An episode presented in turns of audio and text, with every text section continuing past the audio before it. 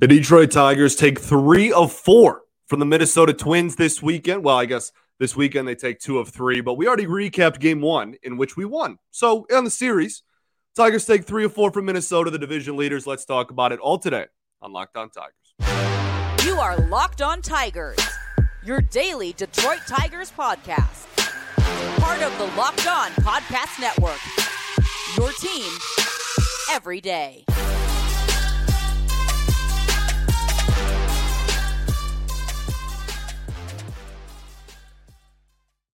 What is up, everybody? Welcome back to another edition of Locked On Tigers. I'm, of course, your host, Scott Bentley. Today is Monday, June 19th, 2023. Thank you so much for making Locked On Tigers your first listen every single day. We are free and available wherever you get your podcasts, including YouTube, part of the Locked On Podcast Network, your team every day. I'm recording this on Father's Day. Hope everyone had a great Father's Day weekend. Also, you're listening to this on June 19th, Juneteenth as we uh, as we acknowledge the end of slavery in this country. So yeah, some holidays this weekend, and yeah, great weather, all around good vibes. And the Tigers took three of four from the Minnesota Twins. Can't get much better than all of that in one weekend.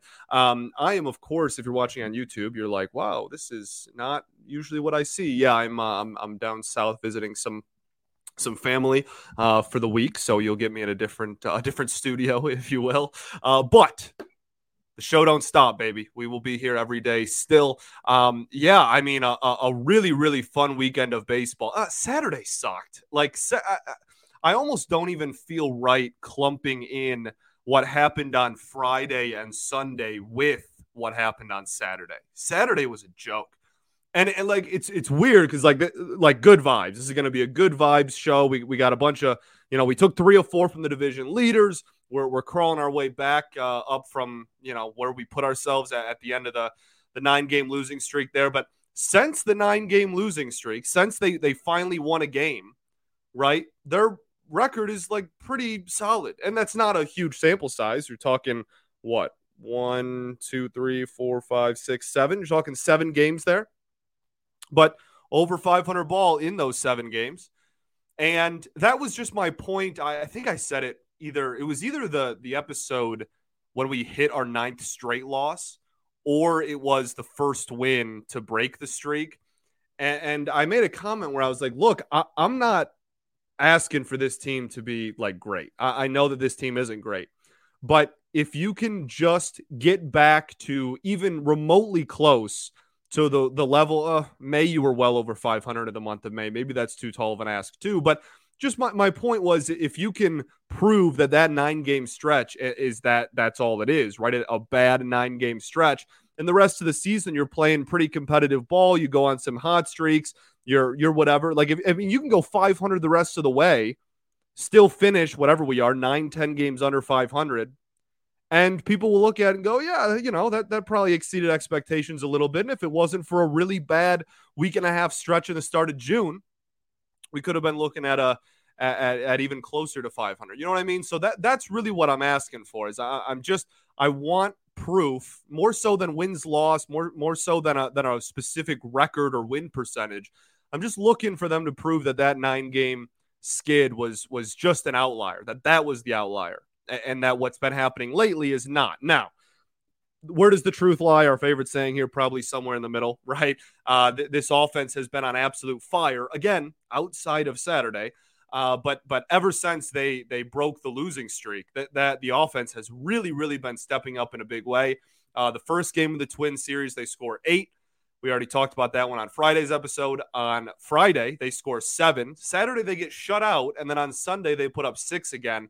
Um, just uh, and even the the two games they lost to Atlanta, right? They they dropped uh, two games in one day on Wednesday. Even in those games, they score seven runs and five runs. Like the the offense hasn't been the problem. It's been the lack of starting pitching depth that has really caught up to them. And then a couple of games, it's been the bullpen as well. Um, but this weekend, the the pitching we'll get to it in a second. I guess that that would be the more natural transition given what i'm talking about but we're going to go in order of our itinerary here. Um the, the the the innings that they got from pretty much entirely the bullpen outside of joey wentz uh it was beyond impressive. I thought they game planned really well. I think fetter and and Nieves and lund and hinch deserve a ton of credit for the way that they were able to really keep the Twins off the board this entire series, uh, and, but without having really a starting pitcher again outside of Joey Wentz on Saturday. So uh, we'll, we'll get into all that. I do want to talk a little bit about uh, just medical updates really quickly. The Tigers, ever since Scott Harris took over, have been really, really transparent with uh, injury situations, and they sent out a medical update. Their PR team sends out a medical update once a week at least. Um, so that's been a really nice change of pace. I'm also going to throw in there, I should have added this on the itinerary, but I'm going to add into medical updates. We're going to talk a little bit about uh, some trades, uh, trades, quote unquote, for like we acquired a minor leaguer for cash type of trades, um, and then a waiver claim as well. But we'll start with Matt Vierling had back spasms. That was a, a part of why he found himself on the IL as is. Uh, he just came off the IL. He had two homers in one game over the weekend. He's been doing really, really well. Why anyone throws him breaking balls low and inside, really just non fastballs in the strike zone, low and inside, is beyond me. Like all, it feels like all of outside of the Astros one that he hit to dead center, the right, the the incredible game, like the second week of the season. Outside of that homer, because that was a low fastball, I think. It, I feel like almost all of his homers this year are on non fastballs, either breaking or off speed, low and inside. And I, I don't know why people even remotely go to that area against him with those pitches. Fastballs, some people have some success, but he's been swinging a hot stick ever since coming back from the IL, and then he was scratched from the lineup on Sunday, so we have to keep an eye on that. He's not on the IL currently at the time of this recording on Sunday night. Um, Trey Wingenter, that's the, really the only other medical thing. His rehab assignment was advanced to AAA. So that means that Trey Wingenter, who has not pitched in like two months, like quietly has been out a very long time, uh, will be back. It seems like relatively soon, assuming that they have a spot for him in this bullpen these days. And then the other two roster moves that were made uh, the Tigers claim left-handed pitcher Anthony Missy Missy Misiewicz. That's what we're gonna go with, Misiewicz. Uh, there's no way that's right, but that, that's what we're gonna go with for now. Uh, Arizona had put had DFA'd him, and the Tigers claim him and then send him to AAA. Uh, Seth Elledge was DFA'd to make room for him on the 40 man, and then the other one was Blair Calvo was acquired via a trade with the Colorado Rockies. He's a right-handed pitcher. Uh, and that was just for cash considerations. He was also optioned to AAA Toledo, and to make room for him, uh, the Tigers designated Braden Bristo for assignment. He was the 27th man coming out of the bullpen last week uh, in the Brave series. So um, that those are all your roster moves. Just want to get those. I don't have too much on Anthony. I, I can't even say his last name, so I definitely don't know what he what he features. Uh, Calvo at, at, has actually pretty good stuff and really good strikeout numbers in uh, in the minor leagues currently. Um, his ERA is pretty high, but he has really good strikeout numbers. That seems to be kind of the the Scott Harris um, when it comes to like those low, like buy low players that uh, out of the bullpen, pitchers especially. He seems to not be afraid to go to them, uh, and I think that's not only faith in just you know you if you have swing and miss stuff, you have swing and miss stuff, but I also think that's a lot of faith in the Tigers pitching coaching staff that we talk about and rave about all the time. So we'll see if uh, either of those guys get to the majors at some point. Um, okay, let's get into the games that we'll kind of break down a little bit more. I know we talked about you know taking three or four and everything and how how awesome it was, but let's break down a little bit more. There was some offensive players we got to talk about, uh, good side and bad side. Then there's pitching performances we got to go over, uh, and then we're to preview Kansas City. All right, but first I got to tell y'all about our friends over at eBay Motors eBay Motors is the best uh, in the business uh, because for a championship team, it's all about making sure every player is a perfect fit. And it's the same when it comes to your vehicle. Every part needs to fit just right. So the next time you need parts and accessories, head to eBay Motors. With eBay Guaranteed Fit, you can be sure every part you need fits right the first time around. Just add your ride to the My Garage and look for the green check to know if a part will fit or your money back. Because just like in sports, confidence is the name of the game when you shop at eBay Motors. And with over 122 million parts to choose from, you'll be back in the game in no time. After all, it's easy to bring home a win when the right parts are guaranteed. So get the right parts, the right fit, and the right prices on ebaymotors.com. Let's ride. eBay Guaranteed Fit is only available to U.S. customers. Eligible items only, exclusions apply.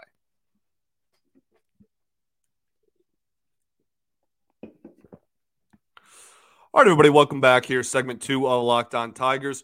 Thank you for making us your first listen every single day. I appreciate y'all for tuning in, especially the everydayers that do tune in every day. We'll be back tomorrow recapping game one against the Kansas City Royals.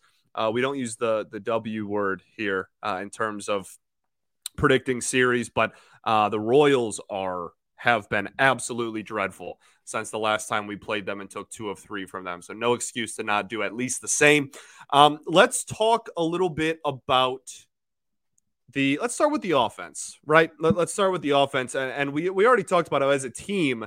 They've really shown out and and been putting up a lot more. Again, Saturday just pisses me off because it barely makes sense.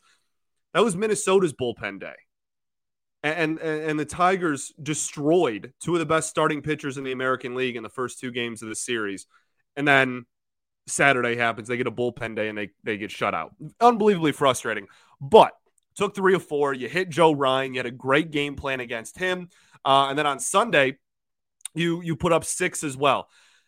I think I would just want to kind of go straight into individual performances here and talk about like who's been good and and who is has still been struggling here at this point. Uh, just because I, I think everyone is, is, like uh, we can talk about approach, I guess, if you want, like team approach and whatever. But it, it's pretty uh, outside of the outlier currently. That is Saturday. Uh, they've been putting up a lot of runs lately, and, and that's a beautiful sign. Uh, one of the big reasons is their batting average with runners in scoring position lately has not been absolutely unbelievably vomit inducing. And that's really, really a step in the right direction. It's still not fantastic, um, but I think they went three for 10 on Sunday. Obviously, they go 0 for on, on Saturday. Uh, but then they went three for seven, I want to say, on Friday. So you're talking about some pretty solid averages there um, all around, some some clutch and timely hitting. But the biggest thing, and then we'll get into individual performances, the biggest thing and the biggest reason why this offense has been exceeding expectations lately is a power surge. They have been hitting home runs like crazy to to to a, a rate that we have not seen not only this season but even dating back to last season we never saw it. We I, I'm and again, it's like a week. I'm not trying to say that this is like the new Tigers and this is going to last throughout the rest of the season or whatnot, but I, I, couldn't even tell you the last time that the Tigers had a week stretch where they were hitting home runs as frequently as they seem to be right now. I mean, just over the weekend, we already talked about um, Matt Vierling hitting two home runs in a game. Uh, I mean, Javi Baez homers, Spencer Torkelson homers, Kerry Carpenter homers. Uh, I, I, mean, just uh, I, I, think I'm forgetting someone else too. Just really all around, they they have really been, and that's even again dating back to again the Atlanta series in which they dropped two games in that doubleheader. Still, were hitting a lot of homers, still had a lot of pop. So uh, that is great news, fantastic news, and there's a lot of players' season numbers that are that are slowly crawling up and and slowly slowly heading in the right direction there, which is obviously great to see. So when talking about some individuals, I, I think we kind of have to start with Spencer Torkelson, who, uh, again, ever since the losing streak ended, has just been on an absolute tear. Uh, and his numbers in the month of June continue to get better and better and better. Uh, his numbers in last week are unbelievable. He's got an OPS over a thousand, and his OPS on the season is now 710, everybody. 710 OPS for Spencer Torkelson. He finally has an OPS over 700. And now the next step, we're slowly creeping on a league average hitter here, folks. Slowly but surely. And I know I say that somewhat facetiously, but um, like, like genuinely, I mean, given how awful April was, like this is a, a dude whose OPS was under 600 at one point, like a few weeks into the season. And May was better, right? I think his May OPS was in the high 700s, maybe even around 800. It was better for sure. Um, and then June, he got off to a dreadful start to June, just like everybody did on the offense. And then the last week happened, and he has been on absolute fire. He crushes a home run on Sunday, uh, starts off him and Carpenter would go back to back. Uh, just phenomenal, absolutely phenomenal. Um, and yeah, I mean, the, the, the biggest thing with Torque really this entire time, like the at bats aren't the worst thing you've ever seen, right? Like it's not like he's going out there and he's, um, he, he he's making a fool out of himself and swinging through a ton of pitches and swinging and missing a ton and he's chasing out of the zone. He doesn't really chase too terribly often and he draws his walks and whatnot. The biggest thing is just like, and even he's hitting the ball hard, and everybody's tired of that conversation for sure. But um, it, it, it's there's been no power. Like he's not lifting the hard hit balls. They're either like line drives that just like don't really have any any life or lift to them or their ground balls or even their pop outs. Like he like he's the king of like 98 mile an hour pop ups that are straight up. And so it's just about finding that sweet spot at launch angle, right? Finding that perfect bat path for him. And it really seems like whatever he's been doing lately has been working because uh, he he he's been phenomenal and that's really really good to see. Uh, Kerry Carpenter continues to stay hot. He's got an OPS of 811. You want to talk about a perfect bat path? There might not be a more perfect bat path on really in the entire Detroit Tigers organization at the moment uh, than Kerry Carpenter. Now Riley Greene has a great one too, but but he's not currently p- playing. Kerry Carpenter's bat stays in the strike zone just so so long. Like it, it it's such a, a long swing, but he has such good bat speed that it just it, he can pull it off. Um, the, the bat stays in the zone so much. He went opposite field. It, it's at like the perfect angle. Like his his launch angle is is pretty much copy and pasted just over and over with every swing, right? Just like the perfect kind of start low and and come up like I'm not comparing him to this hitter, so everybody calm down. But just the bat path reminds me a lot of Juan Soto, and so um, yeah, good to see him stay hot ever since he's been coming off the ever since he came off the IL rather. Uh, he has been on fire, 279 average, 811 OPS on the season. Uh, Zack Short continues to stay hot as well. Um, I mean, Javi Baez is on a little bit of a heater right now. His OPS is up to 620, ladies and gents, 620. Now, the thing with Javi we all know that the slider low and away is always going to be a problem. And we all know that the fastball up and in, like at his nose, basically, is always going to be a problem. Right. That's that, like, it's not changing. Uh, so you might as well get used to it. But when he's hot, he can, like, be a good bad ball hitter, which is like kind of a backhanded compliment to start with. Like, unless you're Vlad Guerrero, like, senior like that that really is kind of a bad that's like why are you chasing at awful pitches? But like I'll be darned, man. Like he all weekend he was swinging at balls way out of the strike zone, but putting them in play and actually hitting them hard. And the biggest thing with Javi, we talked about this in spring training. We talked about this in April. We'll talk about it again now, really quickly. The biggest thing with Javi is not that it's really not that he goes and chases a bunch. And and it's not that he strikes out a million times. It's not that he looks like a fool. We all know that. We've we knew that when we signed him. The biggest difference is he has no power in a Tigers uniform all of a sudden. It just went away. He, he he was the same hitter with the Cubs that he was with the Mets. He was still swinging at at balls three feet out of the zone with those teams. But he had a slug, I mean, at one point in his career of like 500. So it was okay. He had a ton of homers and a ton of doubles and hit the ball really hard and made a lot of really, really solid contact when he wasn't swinging a boat paddle. In the tie with the Tigers and his Tigers tenure, he has just had zero power. The rest hasn't actually changed. That's not any worse or better than it was prior to being here. The slugging percentage being under 400, though, is, and it's really brutal, and it's killed all of his value. So that's what we need to see. We saw, we saw, we've seen a couple of homers over the last week. We saw a double on Sunday. Uh, we're, we're seeing a lot more contact and stuff, and that's great. But the biggest thing that's just going to salvage all of it is if he gets any remote consistency with the power back. That that's really what it comes down to. Um, okay, let's talk about some few more hitters, and then we'll get to the, uh, the the standout pitching from the weekend. We'll do that right after this.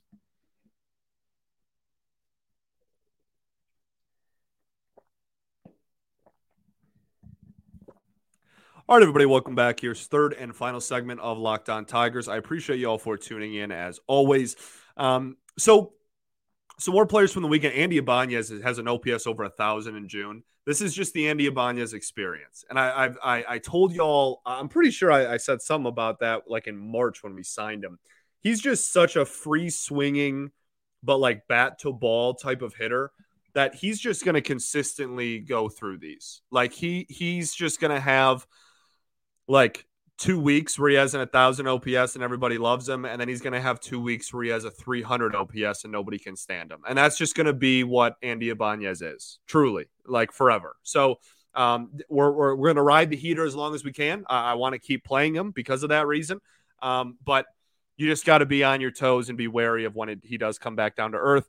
Uh, Zach McKinstry still sliding as OPS is now all the way down to 708, sliding in a really big way. We talk about the three holes that he has in his uh, in his zone in his swing right now all the time, so I won't go down that rabbit hole again. But uh, it's gotten to the point now where he's no longer even drawing walks. That was like the one thing he was drew a boatload of walks, like a Juan Soto level of walks in the month of May and he just hasn't been doing that in June. So it'd be one thing if like he was striking out a little bit more and, and, he was struggling to get on base if he was still drawing the walks, but he's not doing that either. And that's the biggest thing for me.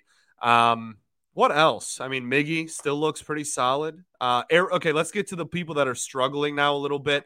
Um, Eric Haas and Nick Maton both continue to slide. I know Maton had a walk on Sunday, um, but I mean, these are two guys whose batting at Eric Haas's batting average is 216, Nick Maton's is 156 and both of their OPSs are right around 575.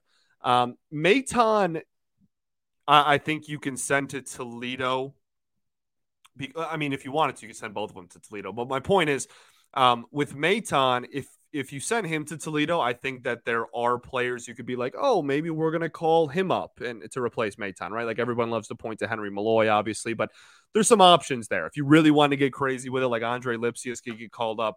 Uh, he plays pretty much the same positions Maton plays. Like you can, there's there's some options there, and Lipcius hasn't had a phenomenal season by any stretch or anything. So like I'm, I'm not, you know, pounding my my fist on the table like that that needs to happen, but you could do that. The thing with Eric Haas is that you don't really have any other options at catcher at the moment that are like major league caliber and or major league ready.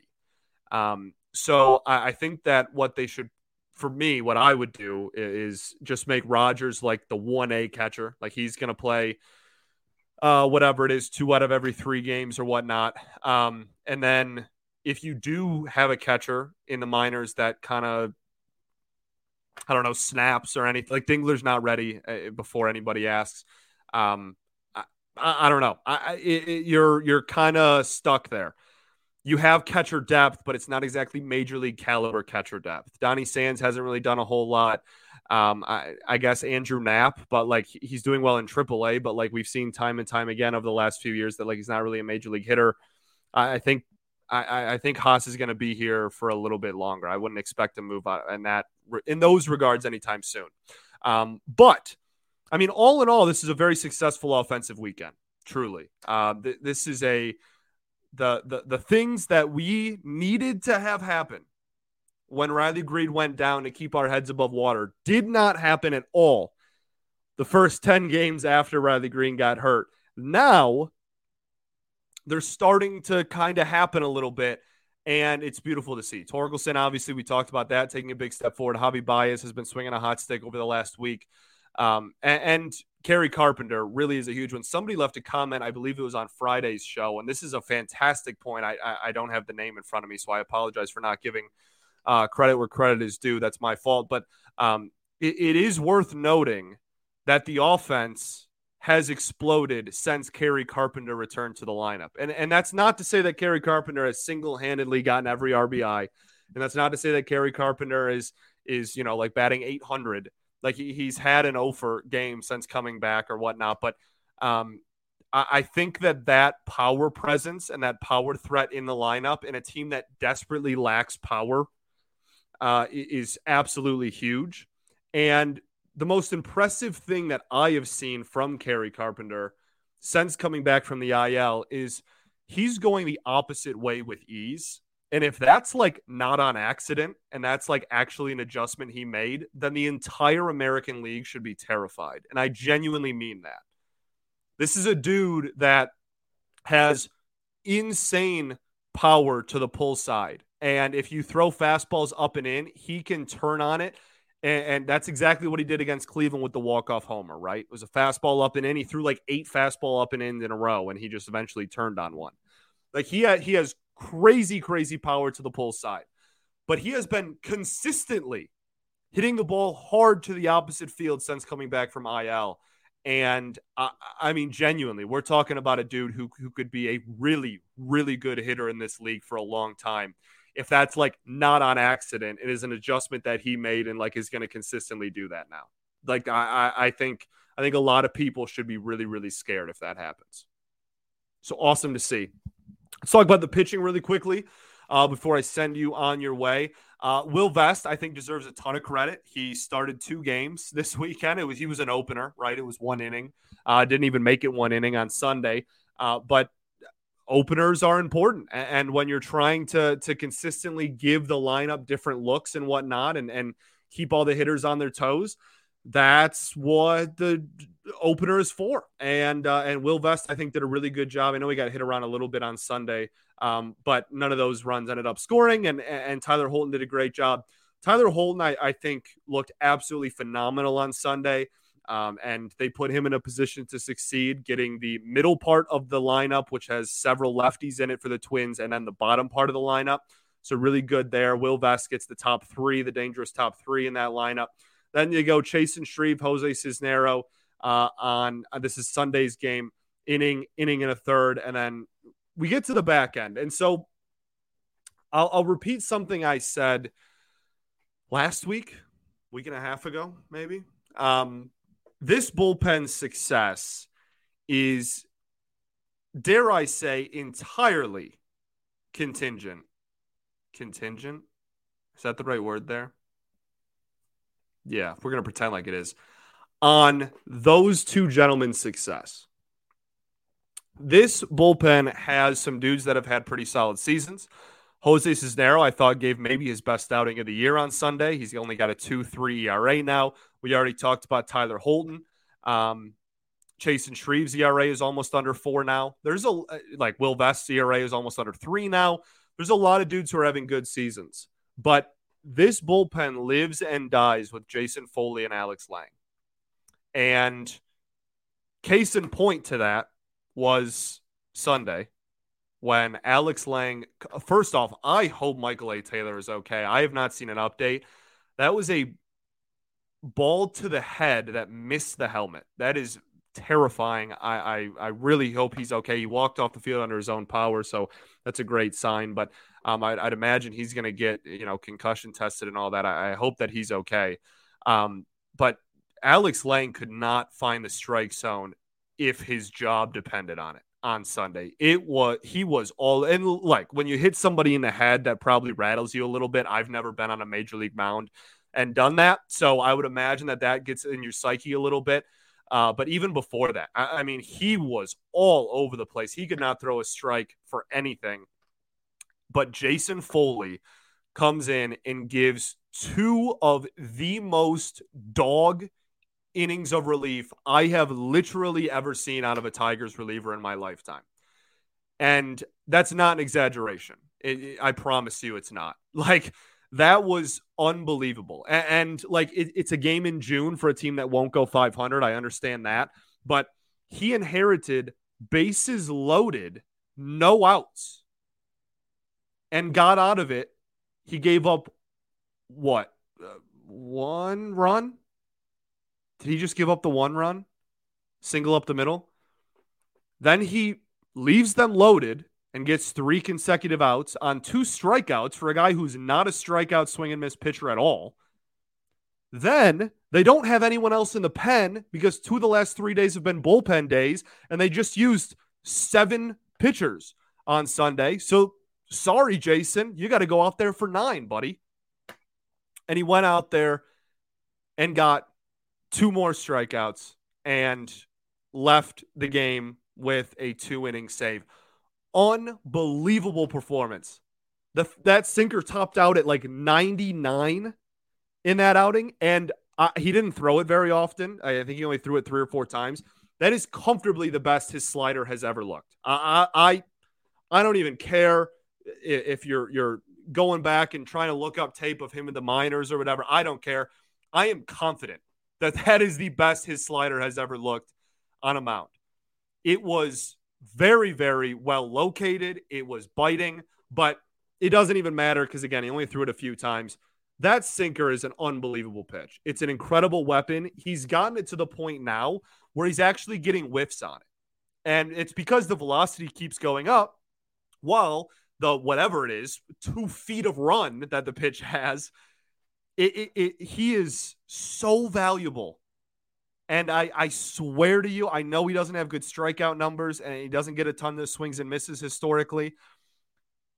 I promise you that tw- the 29 other teams in this league would line up around the block and wait for days to get their hands on a dude with with that arsenal that Jason Foley has.